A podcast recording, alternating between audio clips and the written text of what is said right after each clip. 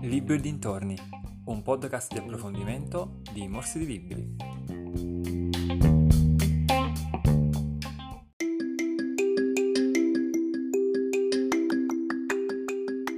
Ciao a tutti e benvenuti al primo episodio del nostro nuovo podcast dal titolo provvisorio Libri e dintorni.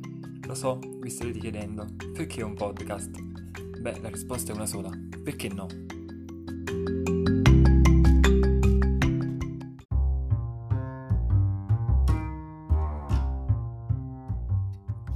L'idea, devo ammetterlo, è intrigante e inoltre mi permette di superare il limite di spazio che Instagram ci impone sulle pagine, perché alla fine parliamoci chiaramente, un migliaio di caratteri non sono nulla per parlare di libri.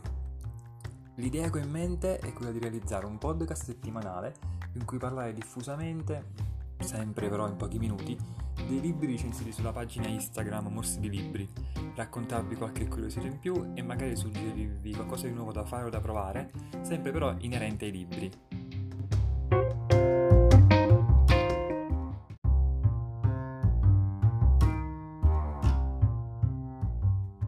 In questo primo episodio parleremo di uno degli ultimi libri recensiti sulla pagina, I libri della giungla, di Rudyard Kipling, una raccolta iniziata nel 1894 e arrivata in Italia soltanto nel 1922. Furono pubblicati per la prima volta in rivista, come accadeva spesso all'epoca per i racconti, e furono ideati per la figlia di 6 anni di Kipling, Josephine, che purtroppo si era ammalata di polmonite.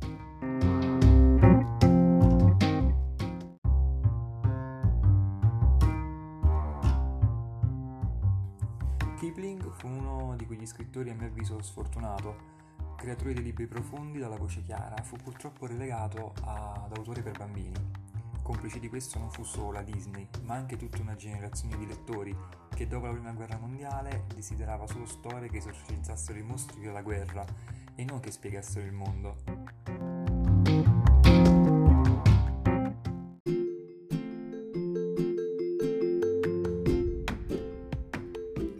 Storia la conosciamo tutti.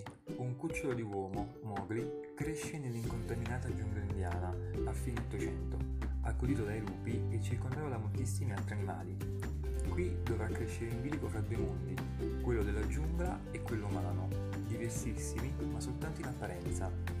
Sì, perché il mondo raccontato da Kipling non è che una metafora del nostro mondo, dove ogni animale è archetipo di una tipologia di uomo, orgoglio, leggi, tradizioni e nuovi bisogni si scontrano e si armonizzano, obbedendo all'unica legge che gli animali conoscono, la legge della giungla, che prevede la sopravvivenza del branco.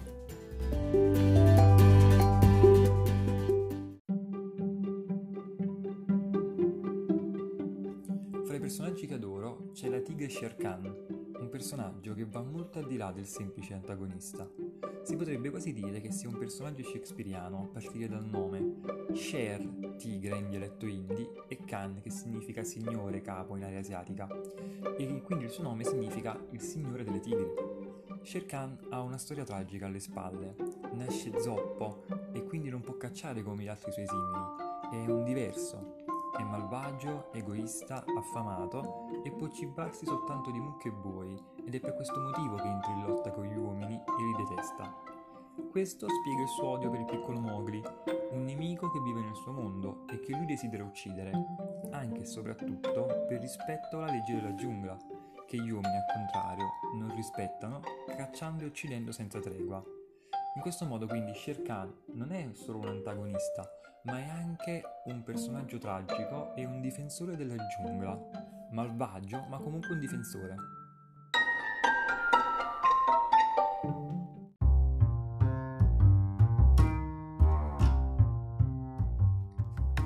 Voto che dato all'opera di Kipling è 8, perché è una raccolta di storie che va al di là della semplice narrazione e che tenta di spiegare i caratteri essenziali del nostro mondo. È un'opera da far leggere sicuramente ai bambini, ma anche e soprattutto da far rileggere agli adulti. Bene, per oggi è tutto e vi do appuntamento al prossimo episodio.